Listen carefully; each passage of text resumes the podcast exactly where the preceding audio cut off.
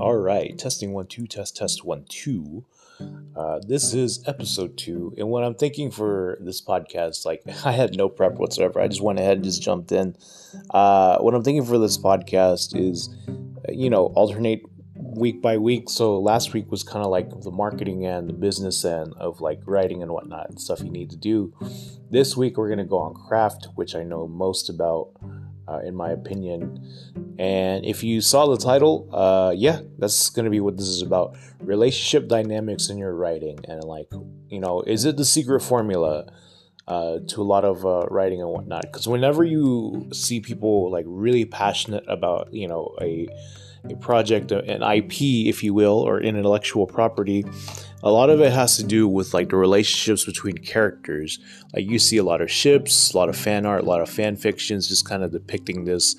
And it led me to believe that maybe that's kind of the secret formula. Like you can have a good plot and interesting characters, but I feel like relationship dynamics are what really, you know, give it its shelf value, what really keeps it uh, relevant and, you know, uh, just hot in the eyes of other people and whatnot, and of your audience, if you will. So, when I say relationship dynamics, what is it exactly? Uh, so we're let's get philosophical for a little bit, you know, just to kind of help us explain. Uh, so when it comes to just everything, just reality itself, it's all about perception. Uh, one quote that I saw that I really liked was, uh, "You ha- like people have this image of you and there are thousands of versions of you that exist to other people that you are unaware of. Like uh, this is based on their emotions their memories and their experiences with a personality type like you. So everyone's perception of you will be slightly different but because we're all raised in kind of the same culture it kind of uh, converges into the same image in a way. It's kind of like the multiverse theory in which there could be billions and billions of different worlds with and they could look so similar but there are tiny differences because not everyone has the same exact experience. So i feel like uh, just perception is everything and how you're perceived by other people is just dependent on like their own hangups, their own past and whatnot. So another like inspirational thing is like don't worry about what other people think because that's their own thing. That's their own baggage they got to deal with. It's not your responsibility. So with that said, it's all about perception. Whether it's and then when it comes to writing, when it comes to writing that perception, whether you're writing in third person omniscient where you're the narrator and you know everything or you're being the unreliable narrator to increase tension right? You know whether you're lying to your uh, readers or if it's first person in which we get the like the mind and uh, just thoughts of the main character understand that not every character knows everything about the person next to them. Like nobody is a mind reader. Even if we're in first person we only know the mind of the main character so, with that said, their perception of that character colors how they interact with them. And, like I said before, the perception is built on past experiences. So, where does the dynamic come in? Where does the relationship dynamics come in with uh, with them? Uh, like I said, dynamics are why ships and fan art and fan fiction are, are in IPs and different properties, and dynamics inspire can inspire fervor in your hardcore fans. It's a good way to draw them in as well. So, what is this dynamic? Like I said, it's how they react to it's how an individual person reacts to their own perception of a different person. And you know you can have all kinds of different fun combining you know different types of personalities with each other. The most common one is of course the red and blue hot and cold. It's the most common one that you see in just about everything. And the reason why it's so common it's because it's always entertaining. And what's really great about writing and you, you know, writing your book is you can add your own different spices and flavors, your own tiny little things that make it a little different, but still kind of fundamentally the same hot and cold type of personality, your type A and type B and whatnot. Uh, well, that's a little bit different. Uh, on a personal note, uh, I think I lean more towards type B. I do have type A tendencies for sure. Uh, but I, am you know, I certainly have a lot of Type B uh, in me. So, all right. So, a little bit of that goes back to basic character building. You have to think about their beliefs and ideals and the events that led them to your story at this point in their lives. Now, like that sounds like a big leap from what I was just talking about, but when it comes to the dynamic, and we're talking about one on one, like we could talk about group dynamics in just a little bit, but like whenever you're talking about a one-on-one you know type of relationship between two different people uh, it doesn't matter if it's romantic or friendship or like a partnership acquaintanceship and associationship. Uh you know it all like when we're talking one-on-one it it's 50-50 you know one person can feel like they put in a thousand percent of the effort but it'll only amount to 50%. The other 50 comes from the other character.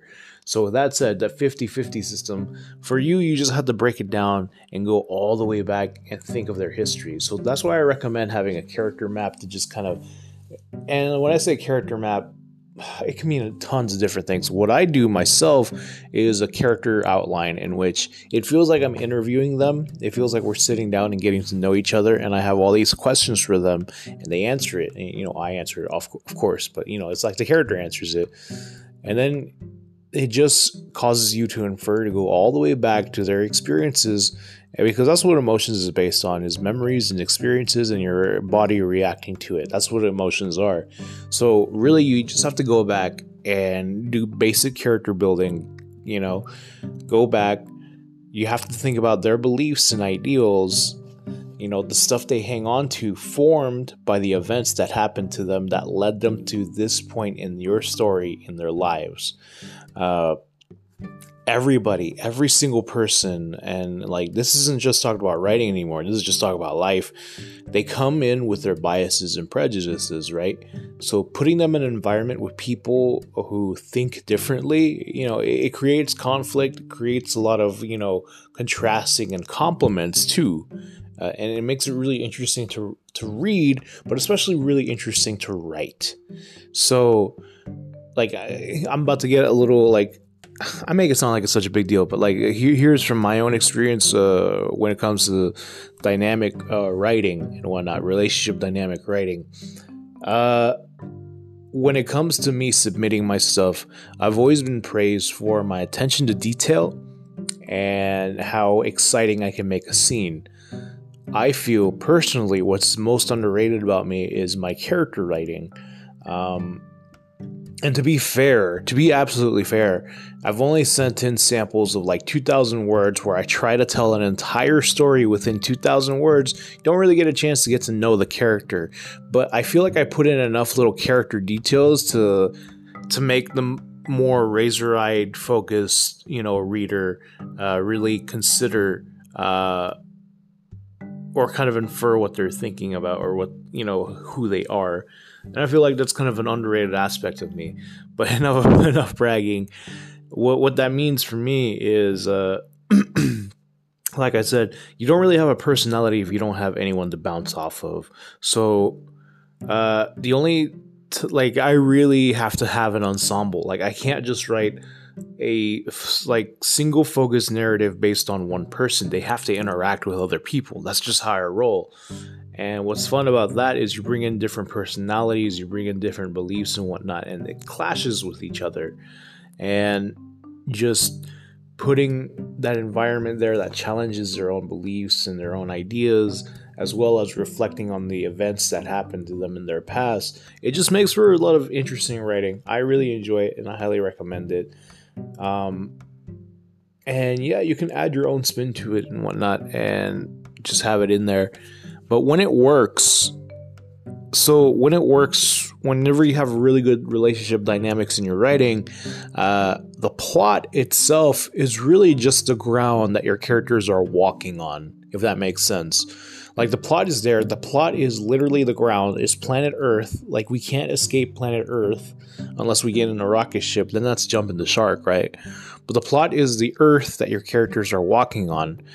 And if you do it right, if you have if your characters are strong enough to stand on their own, they walk in their own directions. They're still in the plot. They're still, you know, work they're still walking on the plot you created, but they're moving about independently and they have their own agency. And whenever you have your own whenever your characters have their own agency, that inevitably creates conflict, thus making it uh, really engaging for your readers to read, right?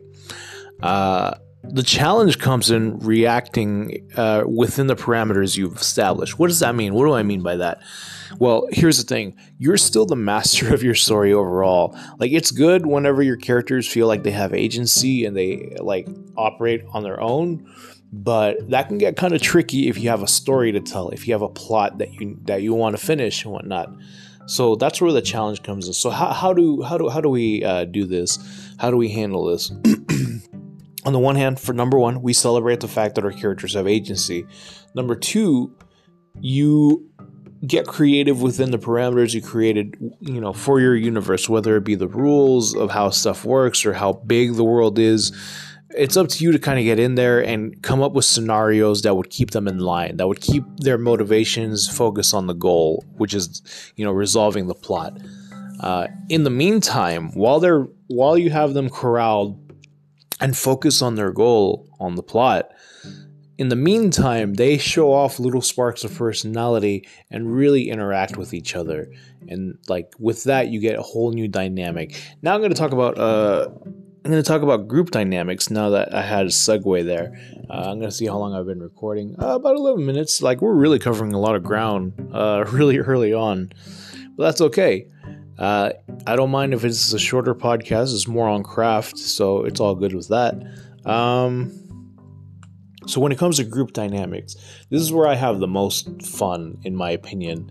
Is so for me, like I said, I'm not really good at writing a single person narrative where they don't interact with anybody. I don't imagine a lot of people are anyway, and I don't I don't imagine a lot of people want to do that because a lot of fun in writing is just that relationship dynamic. Relationship dynamics is the fun in writing. Anyway, with that said, in the book that I'm working on, it's a group, it's an ensemble cast that's leading the charge. Uh, you know, you have you have uh, the main character who's you know anti-hero or whatever. I wouldn't really call him anti-hero. He's just someone he's a protagonist, not a hero. And there's a difference of that. That's the podcast episode, hero and protagonist. He's a he's technically the protagonist of the story because he has a goal in mind and he's doing whatever he can to reach it. And that includes doing some unsavory things from time to time. Then you have uh, the, since this is an ensemble cast, everybody has their own arcs and whatnot. The second person that comes to mind in this weird hierarchy I have in my brain is kind of like your typical prototypical good guy. He is the knight in shining armor. He is like you look at him and like you you look at him and oh, that's the default protagonist. That's the default main character. Um, but in truth, he he serves as a foil. And this is another thing about relationship dynamics is the foil aspect which i'll talk about in a little bit. But he's the foil to the main character because he has morals he has virtues you know he has uh, uh, he he just has a lot of honor about him. And immediately you already see the clash. You see somebody whose main goal the main character whose goal is you know it's not evil but it's not like the most un- unitarian kind of thinking. Like all he wants is to piss off in a faraway place and start over. That's all he wants. It's it's not a it's, it can be noble, but it's not necessarily like an objectively noble thing to just want to be by yourself and start your life over, right? Because you're not helping anybody. Uh, whereas the the goody two shoes, the knight in shining armor, like his goal is just to save people, to to rescue people. So already there's a clash because too many people are in the way of the main character's goal of just being alone. And so there's a clash there of morals and virtues in which the main character wants to just go off and do his own thing but he has to stick with the main group in order to survive. So he's forced to do good things because the rest of the group are good people. He's not with like a band of thieves or anything like that. And speaking of good people, then we move on to like uh, the the leading lady of the story, in which her thing is, is more of a her arc is more of a self-discovery kind of story in which she found out she has abilities. She's she went out to the big city to seek help but then all the events of the plot happen. And right now she's just kind of contending with that.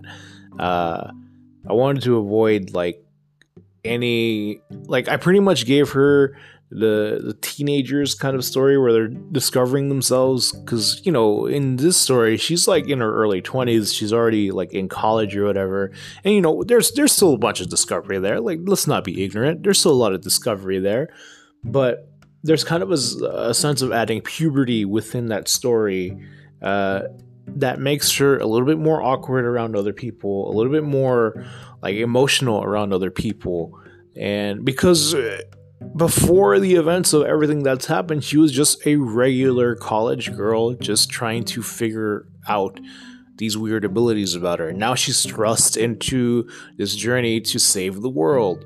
And then, you know, just her own perception of people has always been so limited because she has lived in one spot for the longest time, knows the culture, and now she's being exposed to different practices, to different beliefs, to different ideals.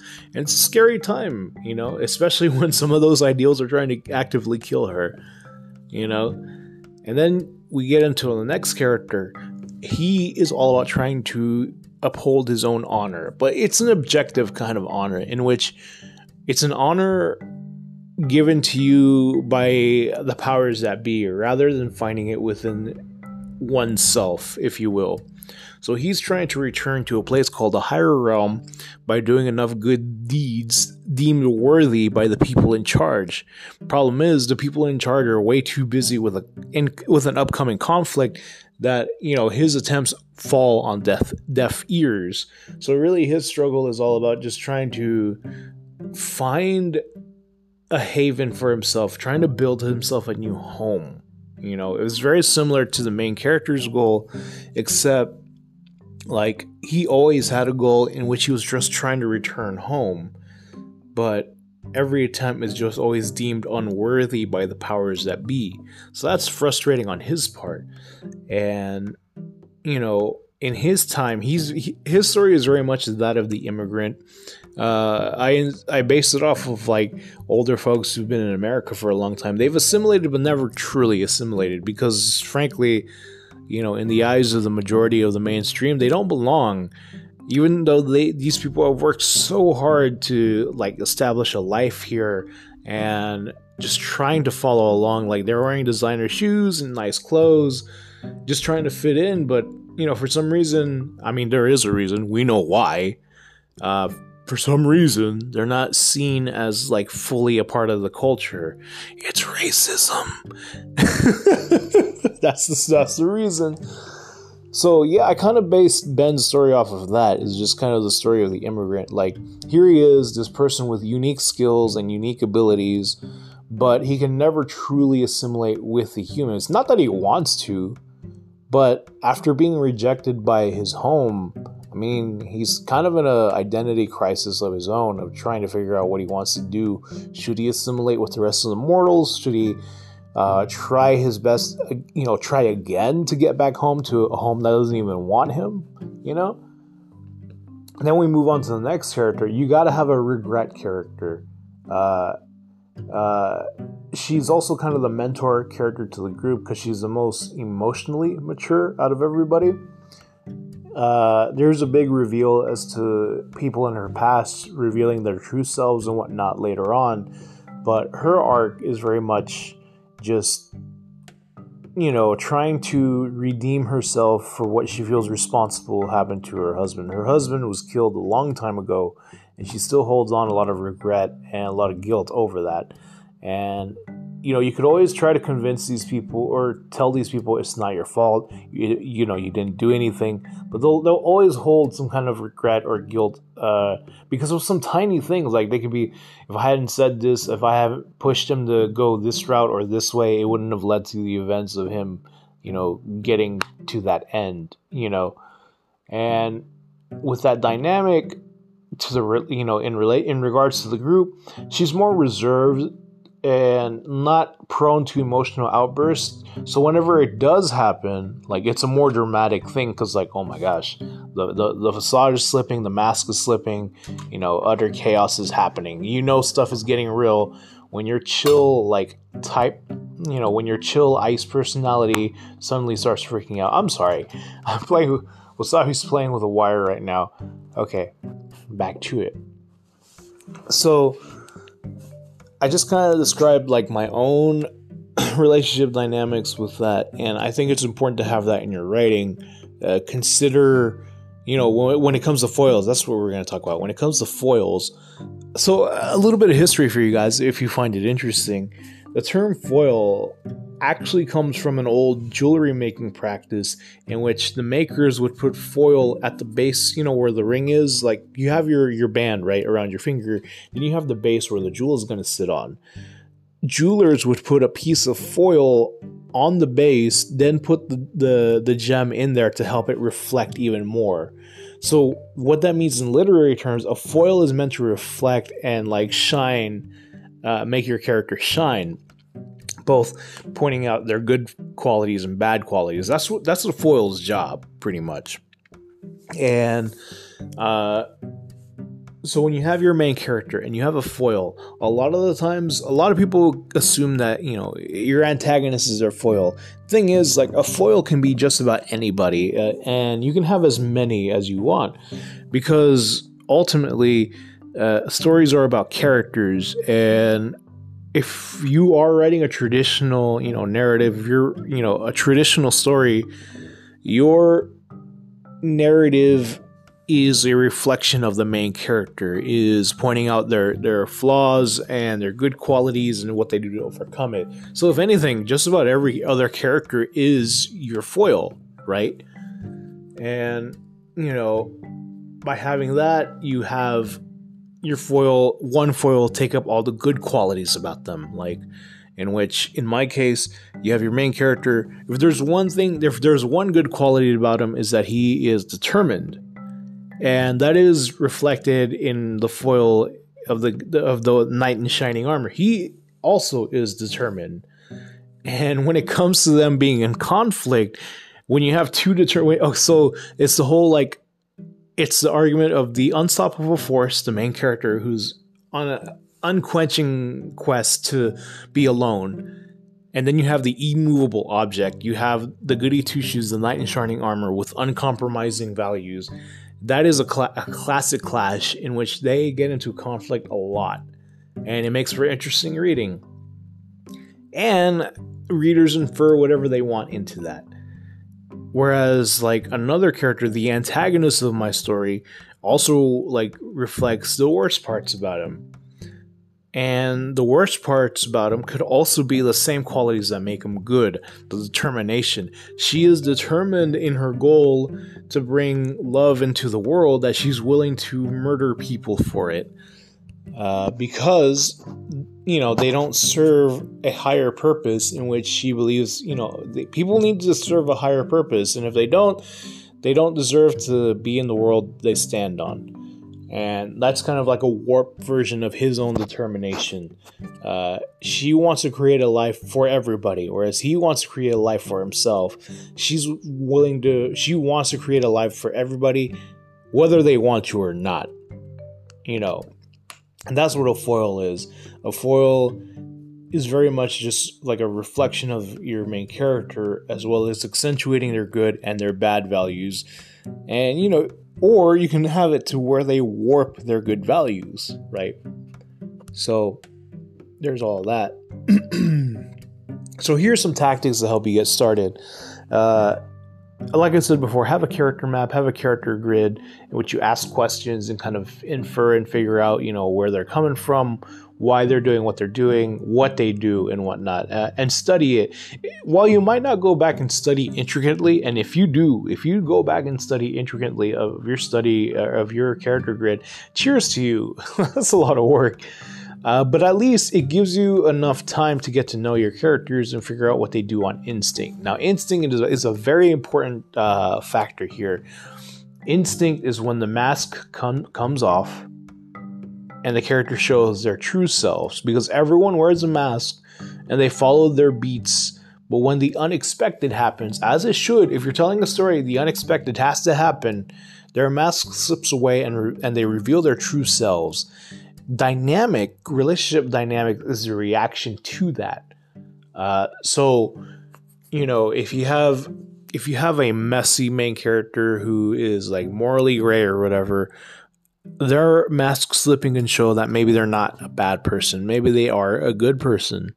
And you can have your romantic lead kind of see that, and thus their reaction is to kind of stick around and like see if there's more of that. And, you know, and they see good qualities to that. Uh, and as a warning to people out there, whenever you're attracted to somebody, red flags can start to look real orange if you're there long enough. but absolutely, another tip to kind of help you like figure out, you know, if you have a good uh, dynamic going, is figuring out your theme uh, theme is kind of like so the plot is the the map for your characters to walk on. Theme is kind of like the the unifying idea that keeps them together. Theme is a question you're asking your reader without directly asking them. You're using the story to ask them as to you know uh, what you believe or if you have a philosophical question that's what a theme is.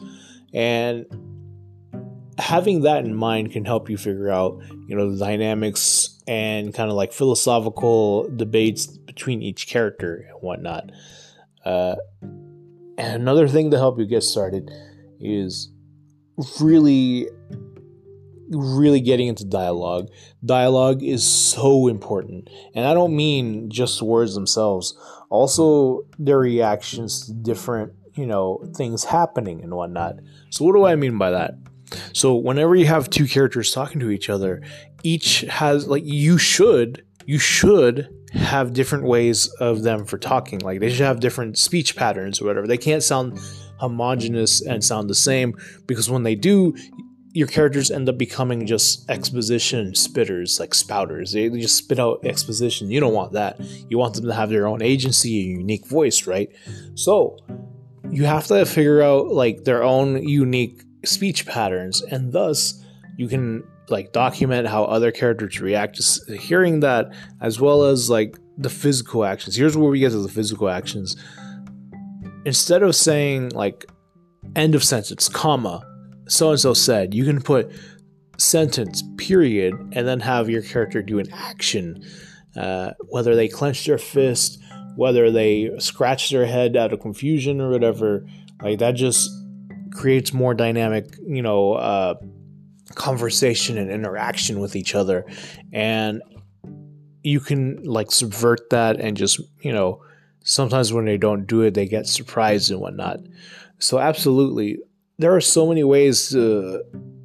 Yeah, I think relationship dynamics is really is the the secret formula when it comes to writing, in my opinion. And I feel like a lot of it just has to do with the fact that dynamics really are the perception and kind of a piece of reality that we all experience, right? Because we can be super judgmental to someone who doesn't look conventionally attractive, but that's our dynamic with that person. We don't know their dynamic with their pets. You know, they could be really kind to their cats or their dogs, and there could be a loving relationship there, or their parents you know, you may not find them conventionally attractive and you may write them off as kind of a creep or a weirdo.